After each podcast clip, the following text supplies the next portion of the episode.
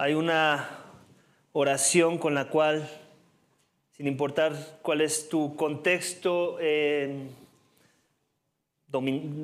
dominacional, no, denominacional, gracias. ya empezó mal el sermón, ¿verdad?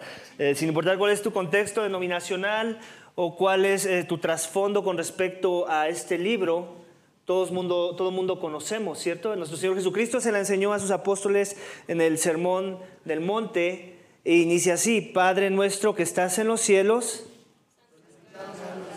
santificado sea tu nombre. Esa es la primera declaración o frase de, de, esta oración que nuestro Señor Jesucristo les da a los apóstoles, que no tanto es una fórmula para que Dios nos escuche, más bien tiene parámetros y lineamientos de cómo es el sentir, a través del cual aquellos que son ciudadanos del reino de Dios tienen que estar eh, orando a su Dios. Entonces, esa es la primera frase, Padre nuestro que estás en los cielos, santificado sea tu nombre. Y esta frase, si, no la entendemos muy bien, puede traer mucha confusión a nuestras vidas. Primeramente no está diciendo que nosotros al decir esa declaración estamos santificando a Dios como si fuera una palabra mágica que, que lo hace más santo de lo que ya era. Más bien lo que esa palabra está diciendo es que su nombre el nombre de Dios, su esencia, su persona, su carácter, su ser, su identidad es la de ser santo. Y cuando nos está pidiendo que santificado sea su nombre, la expectativa de esa declaración es que aquellos que pronuncian esas palabras den el trato al Dios de los cielos como lo que Él es, como un ser santo. Que ese sea mi trato hacia su persona. Que ese sea el trato de los demás que me rodean hacia su persona. Como un ser santo. Que así caminemos, que así, que así nos comportemos. Como, como si creemos que en verdad nuestras vidas sirven el propósito de revelar que con quien estamos tratando es un ser divino y que no solamente es Dios, no solamente es creador, sino que es santo por sobre todas las cosas. Eso es algo de lo que vamos a ver en nuestro texto esta mañana. No sé si, si, pudiste notar en el versículo 32 de nuestro texto, escuchamos esta frase, así pues, guardarán mis mandamientos y los cumplirán. Yo soy el Señor. Y en el 32 dice esto, no profanarán mi santo nombre, sino que seré santificado entre los israelitas. Yo soy el Señor que los santifico. Entonces, si te das cuenta, este no es un lenguaje nuevo en el Sermón del Monte de nuestro Señor Jesucristo para con los discípulos. Este es un lenguaje que viene desde el Antiguo Testamento y lo podemos notar en nuestro, en nuestro capítulo de Levítico esta mañana. Seré santificado entre los israelitas. Santificado sea tu nombre. Nos, nos podemos imaginar que nuestro Señor Jesucristo seguramente cuando les dio este modelo a seguir de cómo orar a Dios Padre, seguramente estaba pensando en todo lo que él ya había leído en su Biblia, en su Torah, de la expectativa que Dios tiene sobre los suyos. y la pone en primer lugar, si te das cuenta. En la Biblia importa el orden de prioridades, ¿sabías? Jesucristo da una oración entre las cuales incluye muchos elementos y el primer elemento que él incluye es que el nombre de Dios sea santificado, es porque de todos los elementos que son importantes, este es el más importante de todos. Y de este se derivan todos los demás. Hace sentido, ¿cierto? Venga a nosotros tu reino. Eso significa que, que su nombre es santificado cuando entiendo que se trata de su reino y no del mío hágase tu voluntad en la tierra como en el cielo. Significa que su voluntad es primero y cuando yo entiendo eso y vivo a la luz de esa verdad, su nombre está siendo tratado como santo, como exaltado. Y así todo, toda la oración, no, no vamos a predicar ahorita esa oración, nos vamos a enfocar en nuestro texto, pero se entiende la idea. Por eso que el título de mi mensaje esta mañana es este, el Dios santo cuya expectativa es que su nombre sea santificado.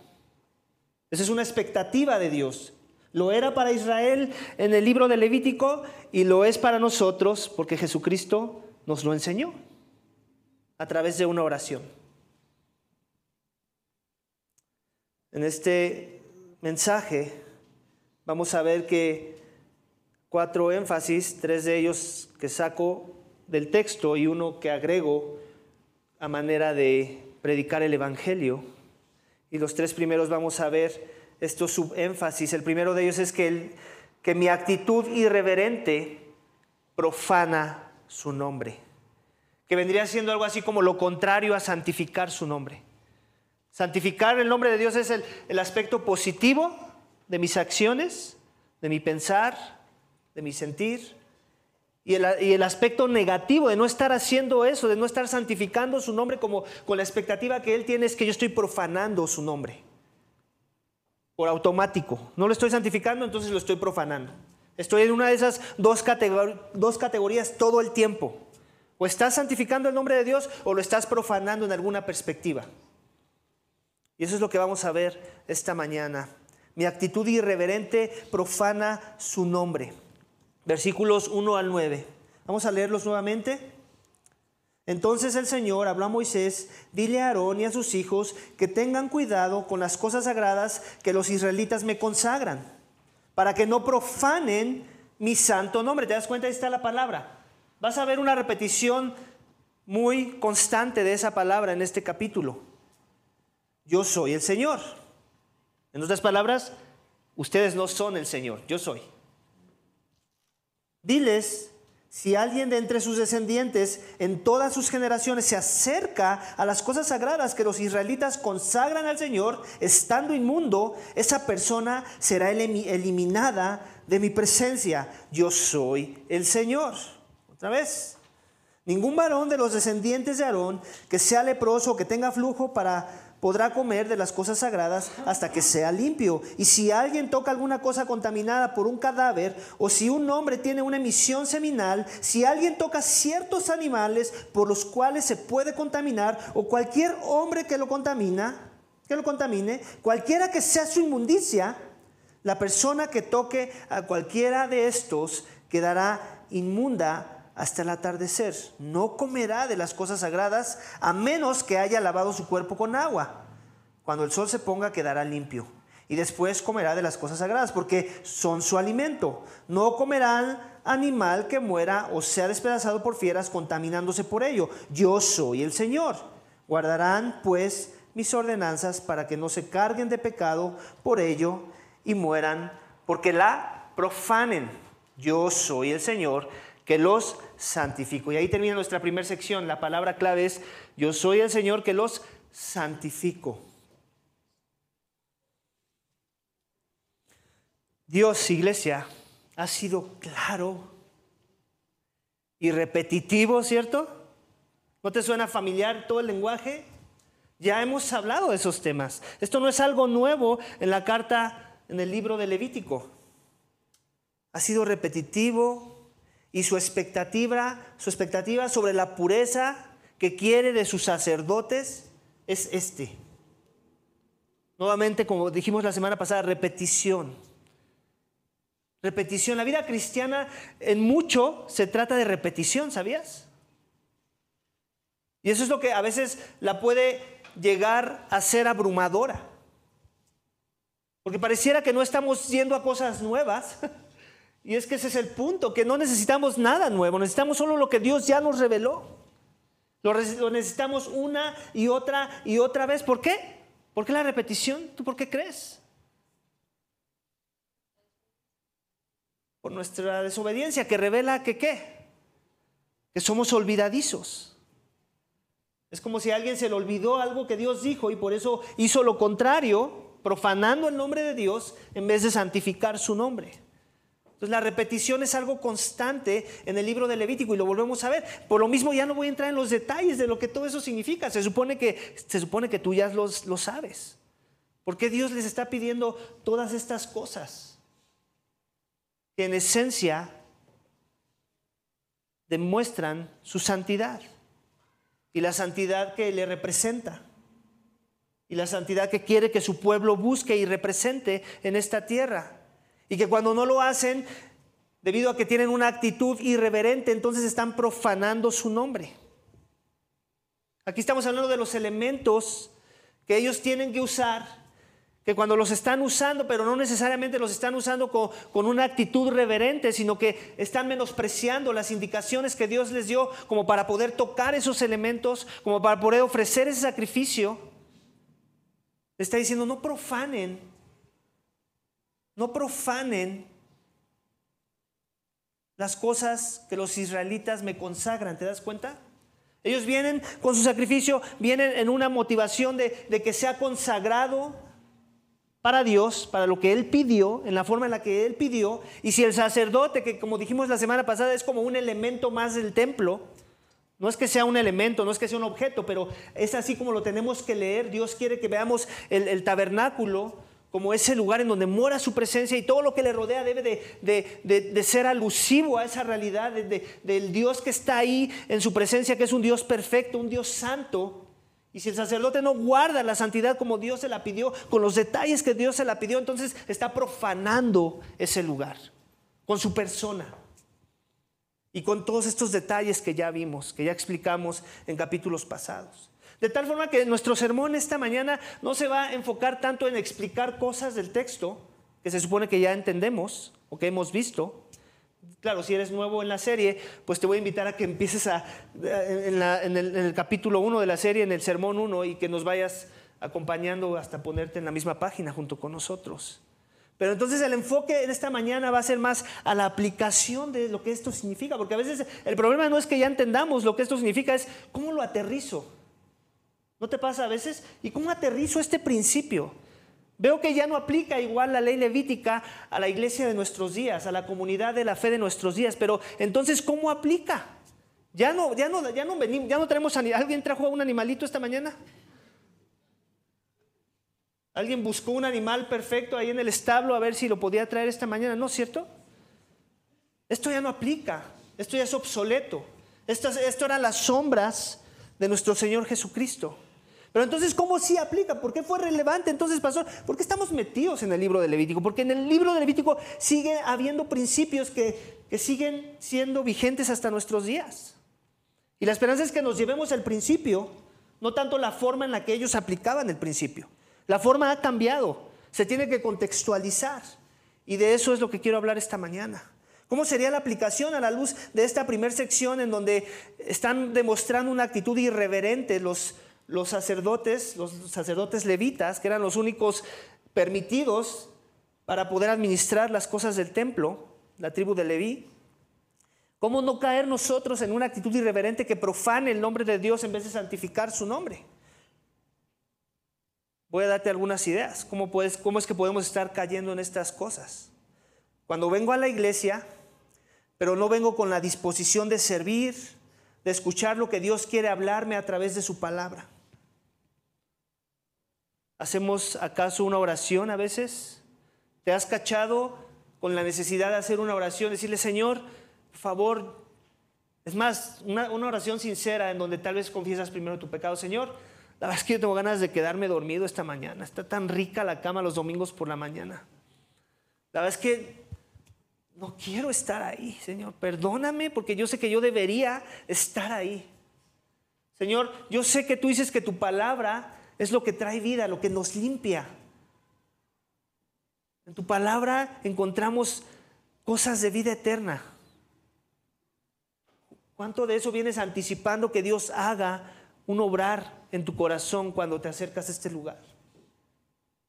Cuando sabes que, que la palabra va a ser proclamada, que, ¿con qué intencionalidad de tu parte vienes y te acercas a la comunidad de los santos de Dios con la expectativa de que tu corazón va a ser transformado ese día.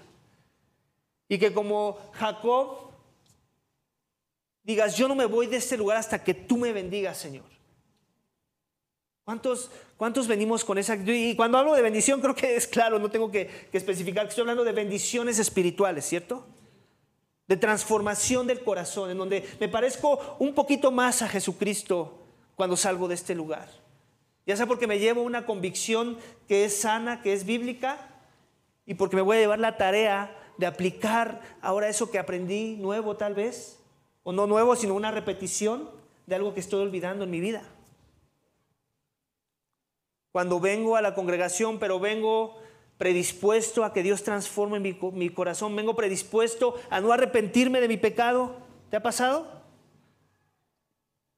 Que sabes que pecaste, sabes que tal vez estás empezando ya a rayar a que tu pecado se convierta en un patrón en tu vida, pero de todos modos vienes y no vienes con esa carga de decir, Dios, ya quebrántame, ya quiebrame, ya tírame a la lona, estoy harto de este pecado a través del cual no te santifico, sino más bien profano tu nombre.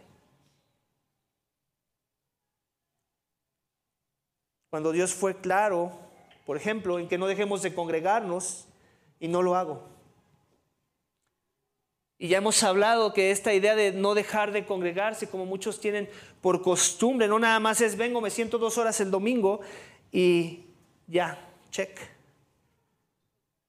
Tiene, va más allá que eso.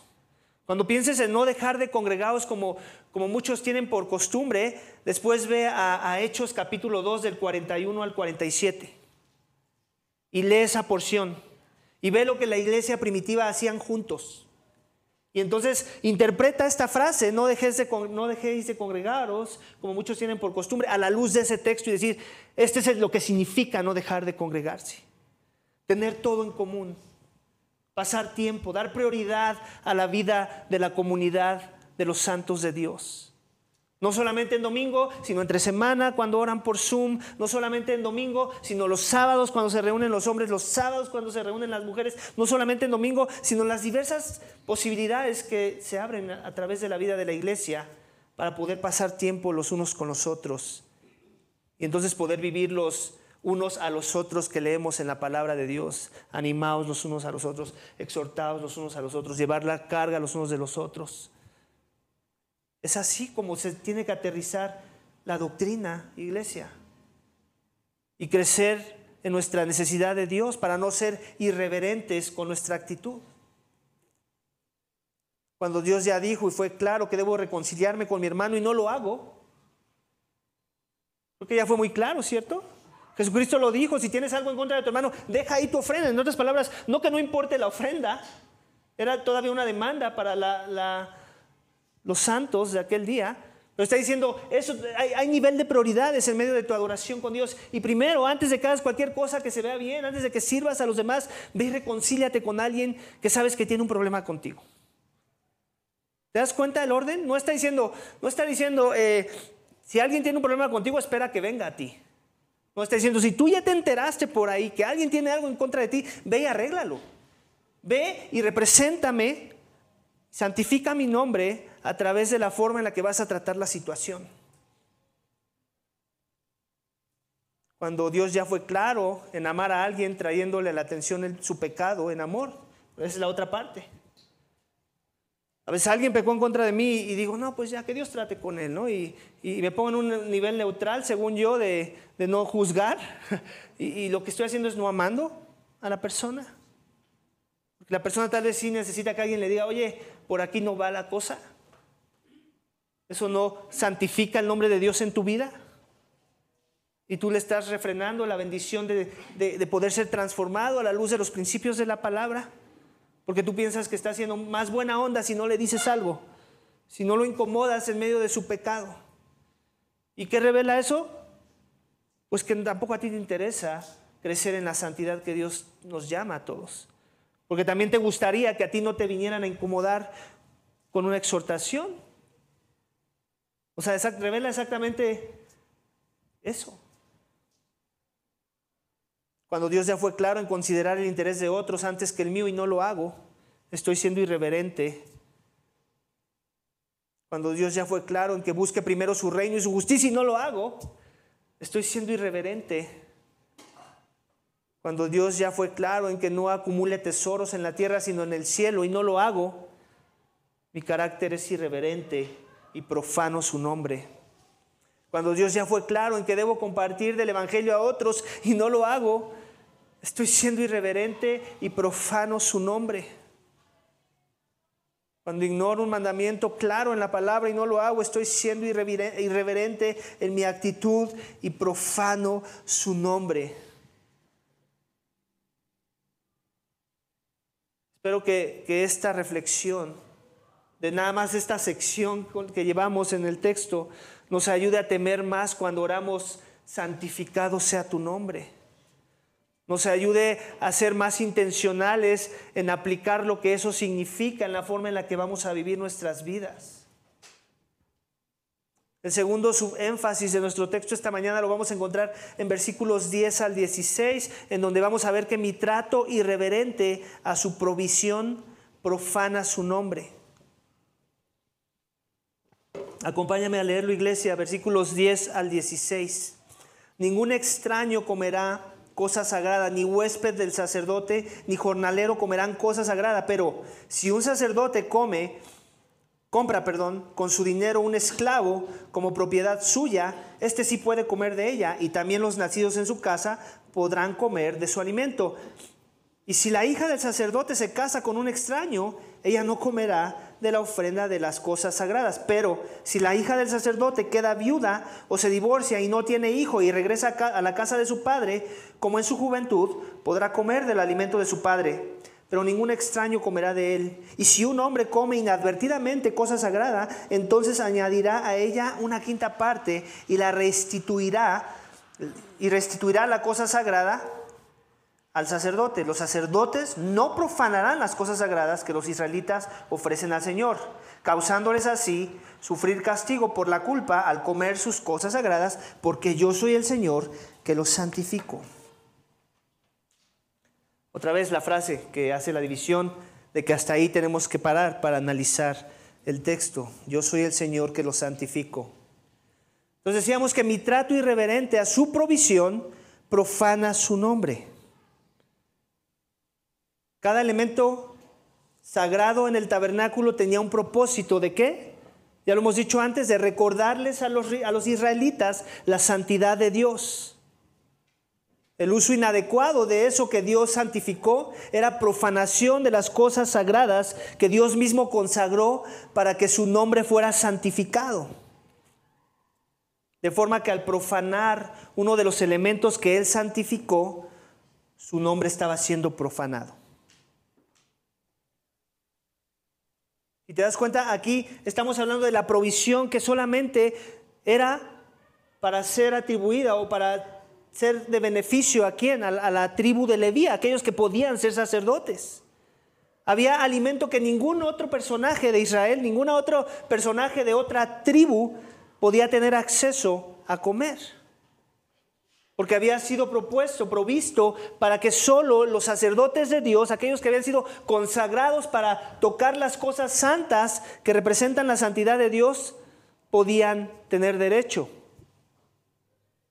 Y en este caso aquí estamos viendo que si sucediera el caso de que alguien no comiera, que no debía comer, comiera, estaba siendo profanado ese alimento que Dios había puesto en dedicación para aquellos que estaban encargados de la adoración en el tabernáculo, en el templo. Entonces, ¿cómo es que, cómo es que aterrizo esa aplicación? Pues eso, que mi trato irreverente a su provisión profana su nombre.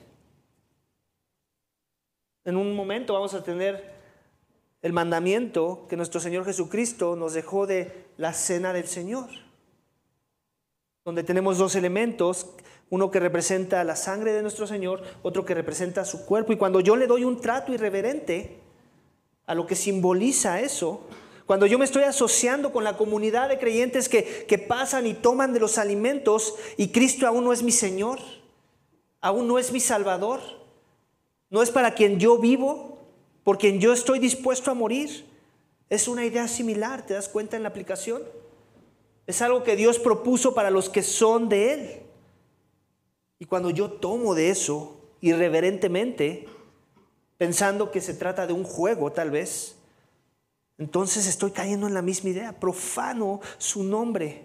Y por eso es que el apóstol Pablo en, Primera de Corintios da una advertencia de decir, por favor no toques. Si no eres de, de, Cristo, si tu fe no es real, no toques esos elementos. Muchos han caído muertos, otros están enfermos por causa de haber tomado de esos elementos. ¿Cómo más? ¿Cuál, ¿Cuál, podría ser otra forma de aplicar esta idea, este principio? ¿Cómo la iglesia de nuestros días puede estar cayendo en estas cosas de la provisión siendo profanada? Dios santificó a un cuerpo que es la iglesia, ¿cierto? Él dice de la iglesia que, que somos su cuerpo. La multitud de los redimidos de Dios, de los cuales dice en su palabra que son el templo del Espíritu Santo de Dios.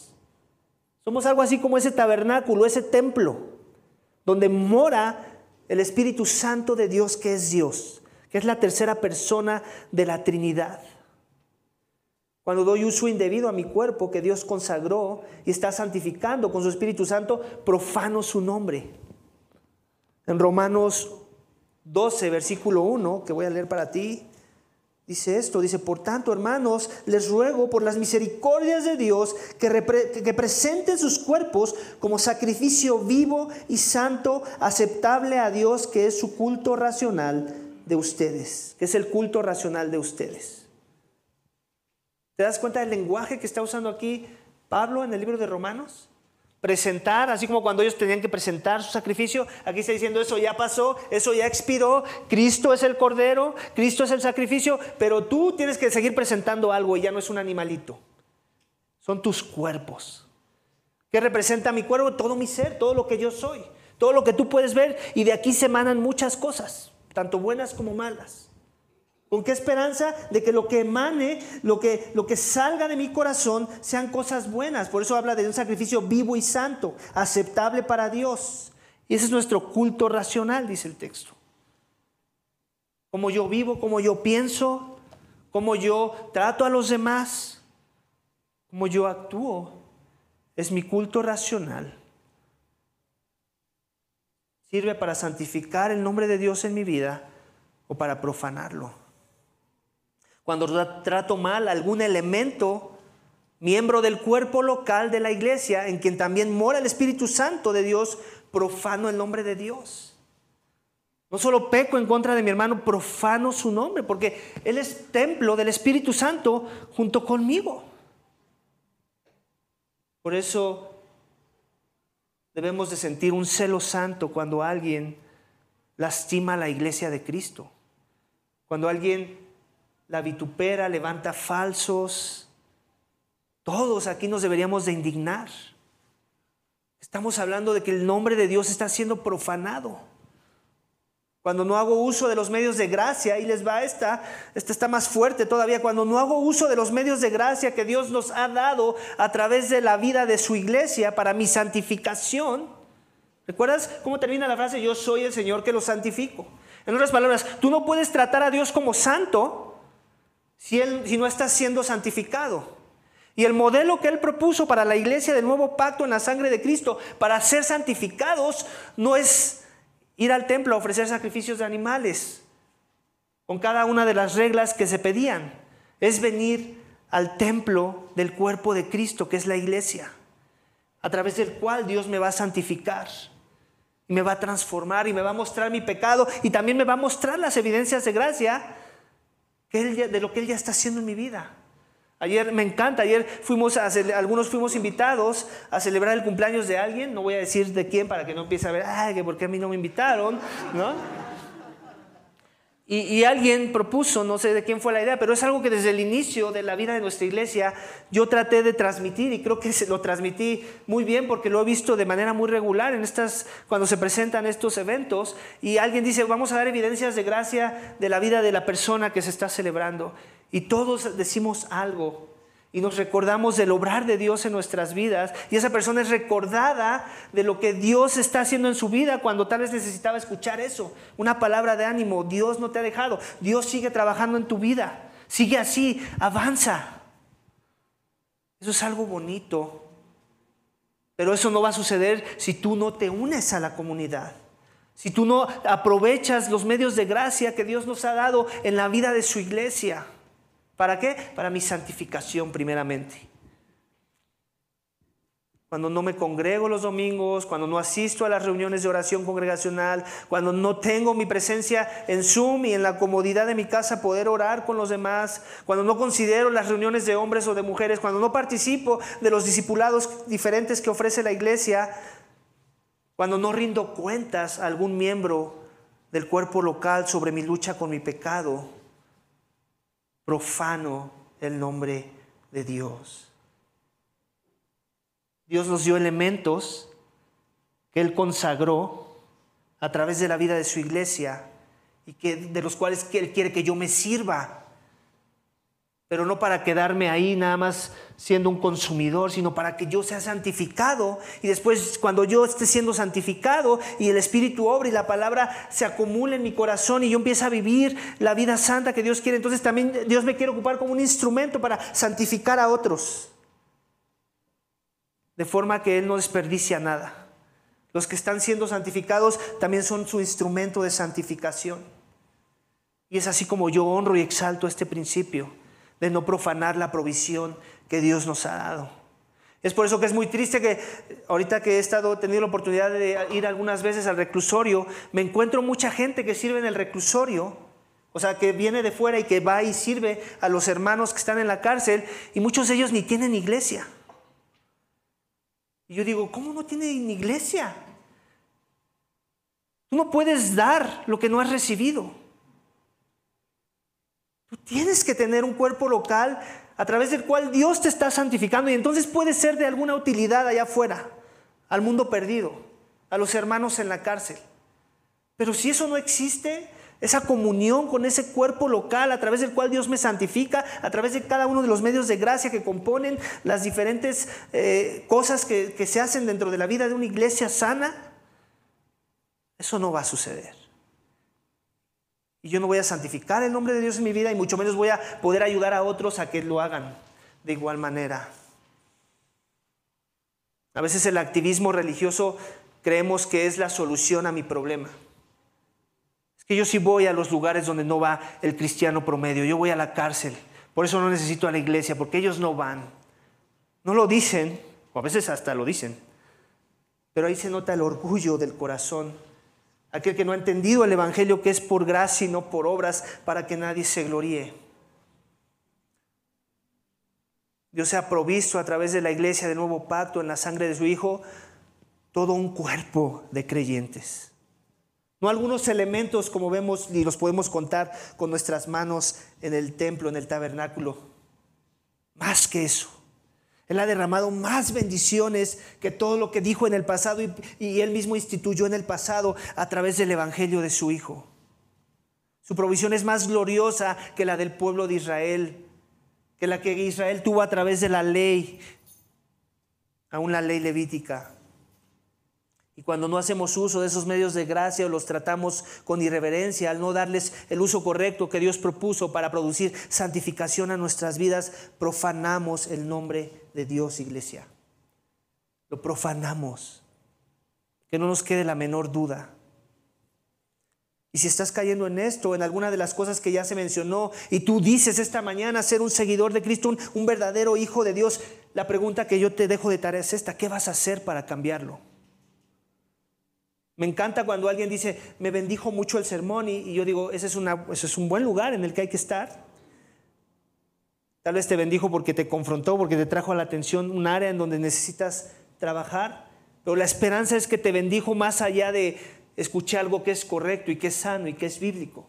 La esperanza es que me bendijo de tal forma que quiero morir al pecado, que quiero dar los pequeños pasos que hay que dar para estar en ese lugar ideal, donde Dios quiere que yo esté. Amén. Vamos al último subénfasis, no, el penúltimo, perdón, de, nuestro texto, que va a ser sacado del texto esta mañana, en donde veremos versículos 17 al 33, que Dios fue muy detallista, perdón, que mi sacrificio deficiente profana su nombre. Mi sacrificio deficiente profana su nombre, y eso lo vamos a ver en Levítico 22, versículos 17 al 33. Perdí mi. Versículo 22, 17 al 33, que dice esto. También el Señor le dijo a Moisés, habla a Aarón y a sus hijos y a todos los israelitas, cualquier hombre de la casa de Israel o de los extranjeros en Israel, que presente su ofrenda, ya sea de sus ofrendas votivas o de sus ofrendas voluntarias, las cuales presenta al Señor como holocausto, para que les sea acepta, esta debe ser macho sin defecto del ganado, de los corderos o de las cabras, lo que tenga defecto no lo ofrecerás porque no le será aceptado. Cuando alguien ofrezca sacrificio de ofrenda de paz al Señor para cumplir un voto especial o como ofrenda voluntaria del ganado o del rebaño, tiene que ser sin defecto para que sea aceptado. No habrá imperfección en él. Los que estén ciegos, quebrados, mutilados o con llagas purulentas, sarna o roña, no los ofrecerán al Señor, ni harán de ellos una ofrenda encendida sobre el altar, sobre el altar al Señor. En cuanto al buey o carnero que tenga un miembro deformado o atrofiado, no podrán presentarlo como ofrenda voluntaria, pero por voto no será aceptado.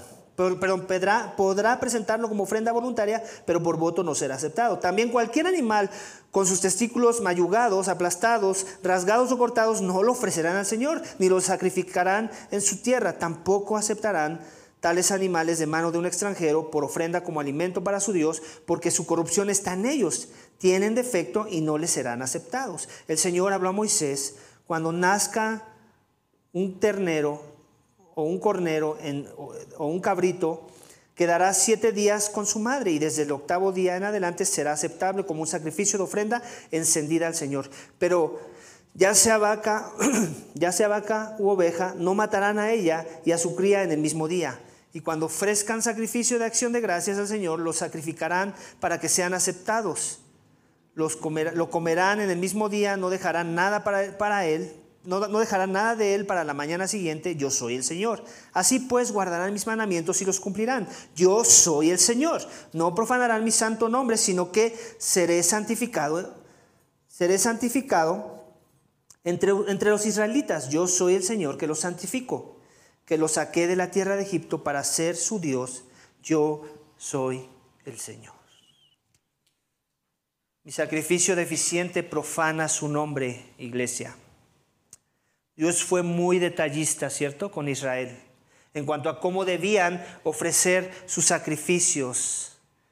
Él buscaba que se le ofreciera lo mejor, ¿te das cuenta? Ya hemos hablado de eso.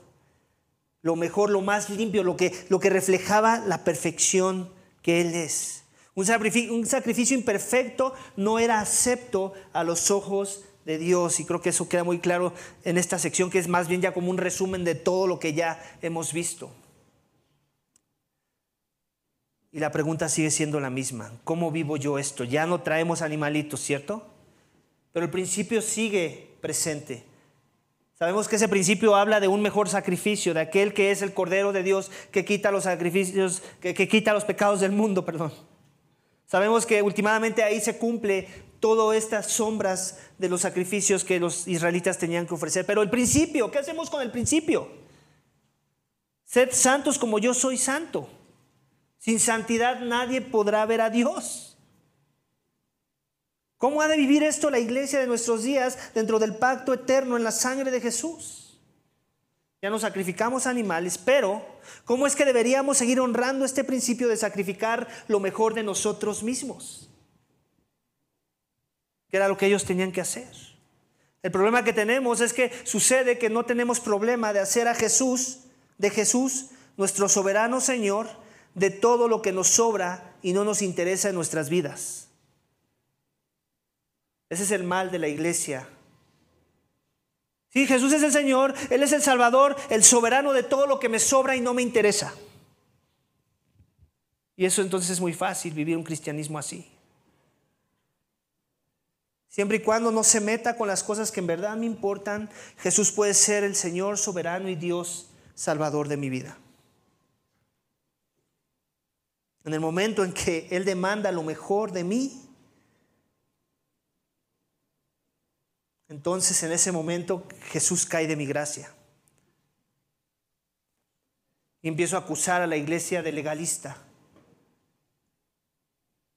Empiezo a exaltar las doctrinas la mitad de la doctrina y digo, no, es que no es por obras, es solo por fe.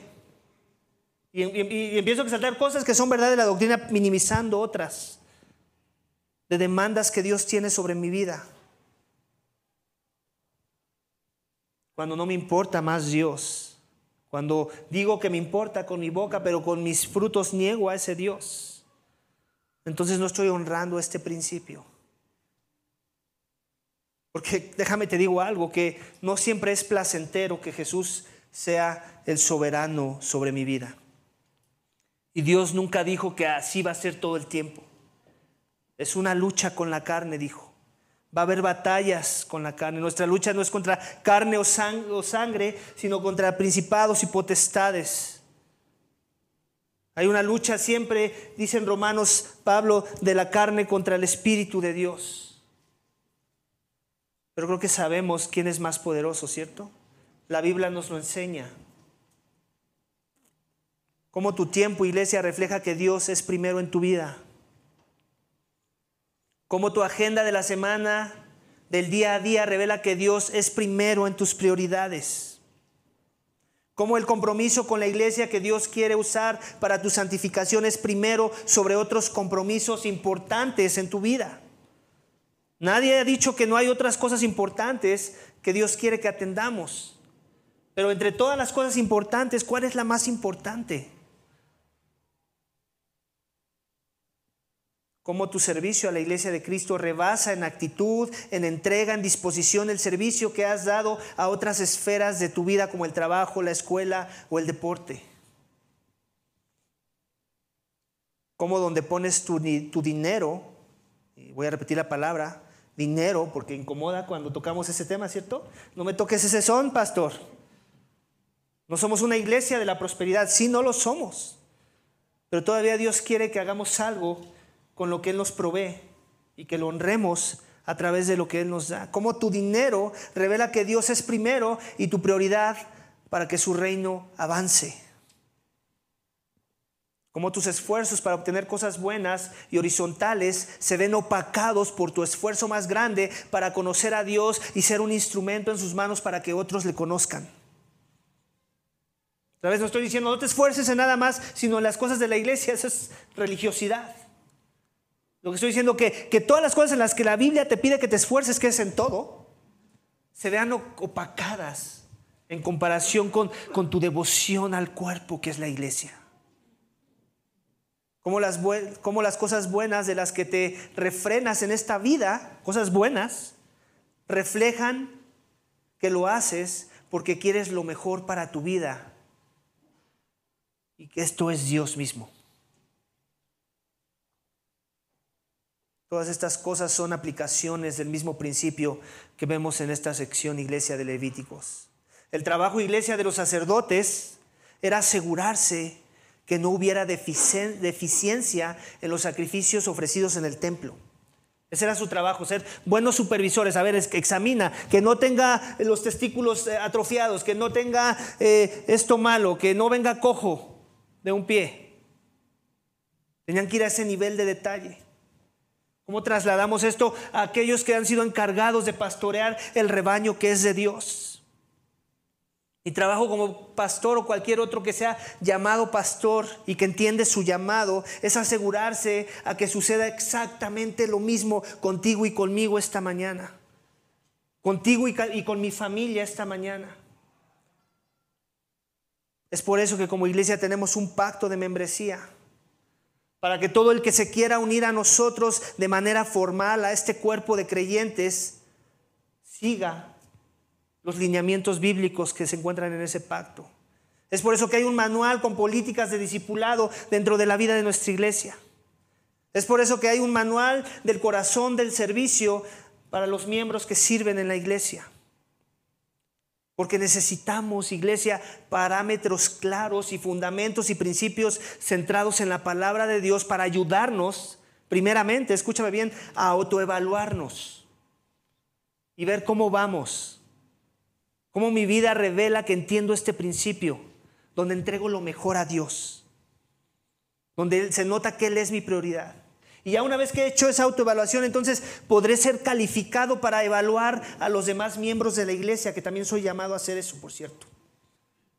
Si piensas que te unes a la membresía de una iglesia sana y después no quieres que nadie se meta en tu vida, no te unas a la membresía, por favor.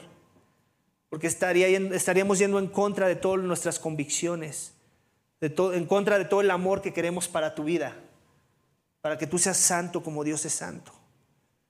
Entonces podemos tener categorías sanas y centradas en la palabra. ¿Para qué? Para así definir si mi sacrificio, el sacrificio de aquellos que dicen ser de Jesús junto conmigo, es eficiente o no, profana el nombre de Dios o no.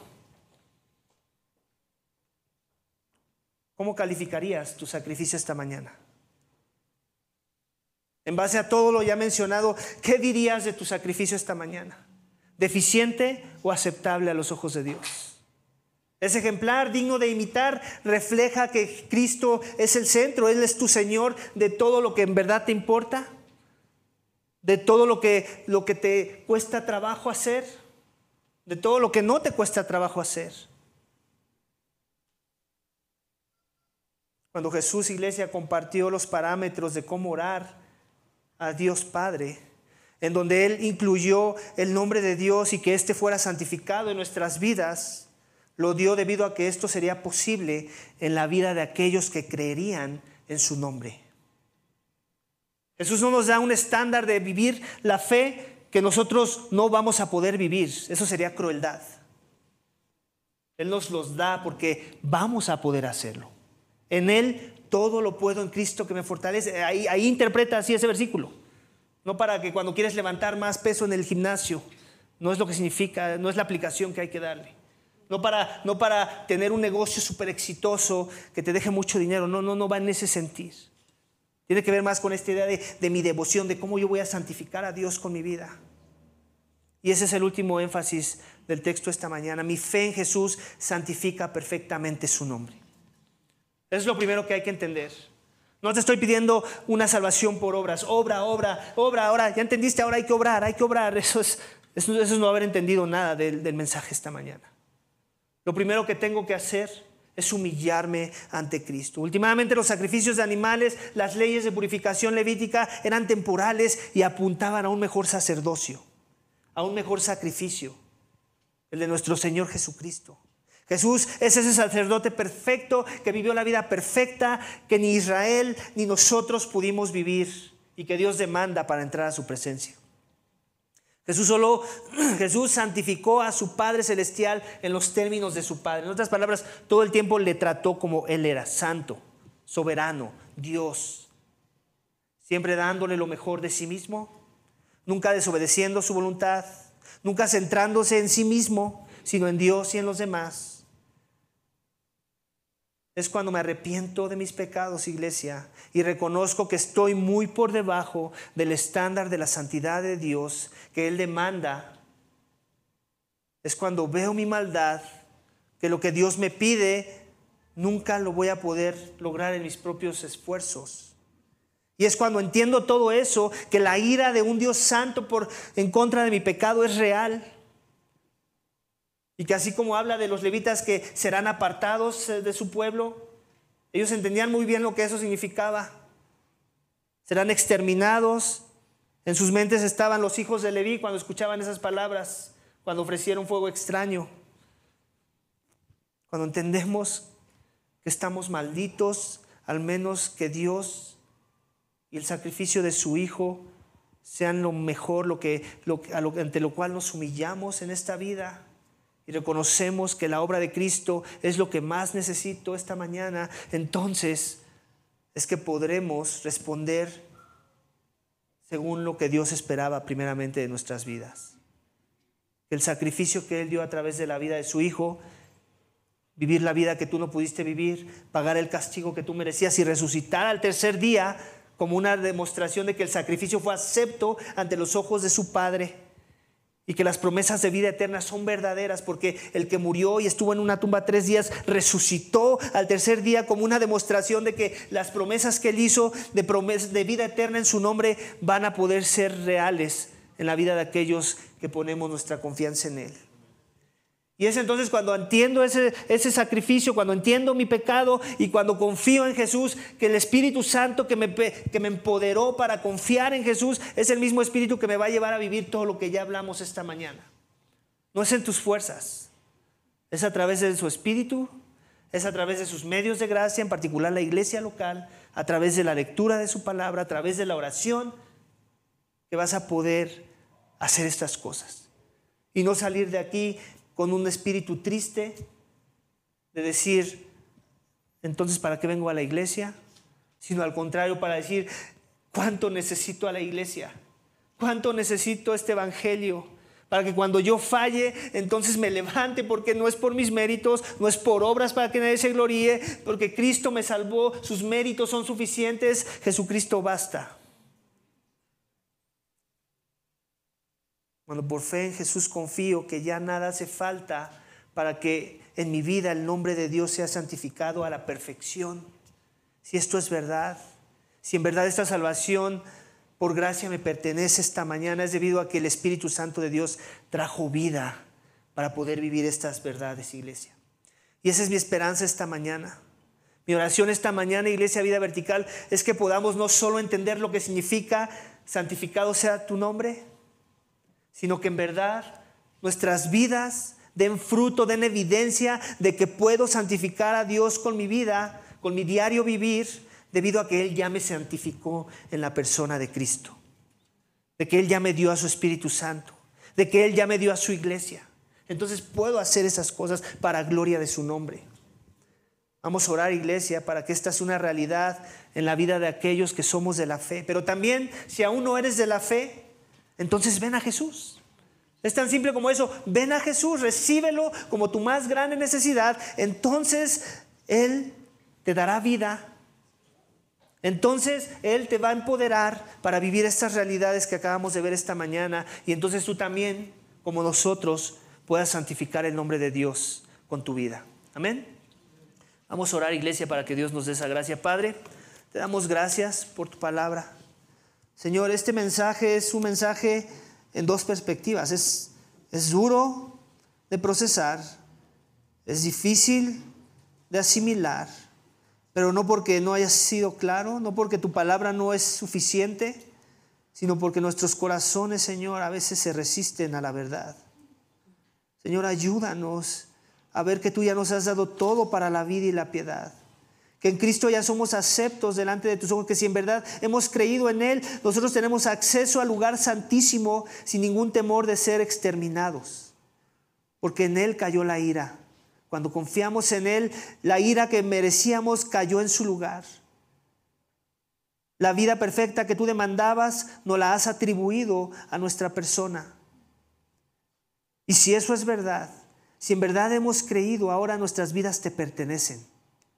Nada de lo que tenemos es nuestro y todo lo de lo que tenemos lo debemos de entregar en devoción, consagrado a ti nuestros propios cuerpos como un sacrificio vivo.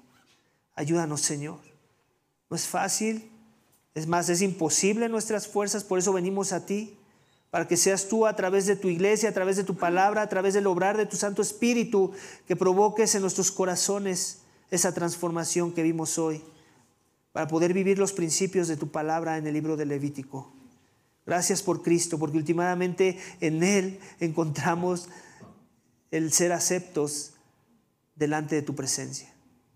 Ayúdanos, Señor, a vivir para Cristo y, demostrar que en verdad hemos creído porque vivimos la santidad que tú quieres para tu pueblo. Todo esto te pedimos y te damos gracias en el nombre de tu Hijo amado, Cristo Jesús. Amén.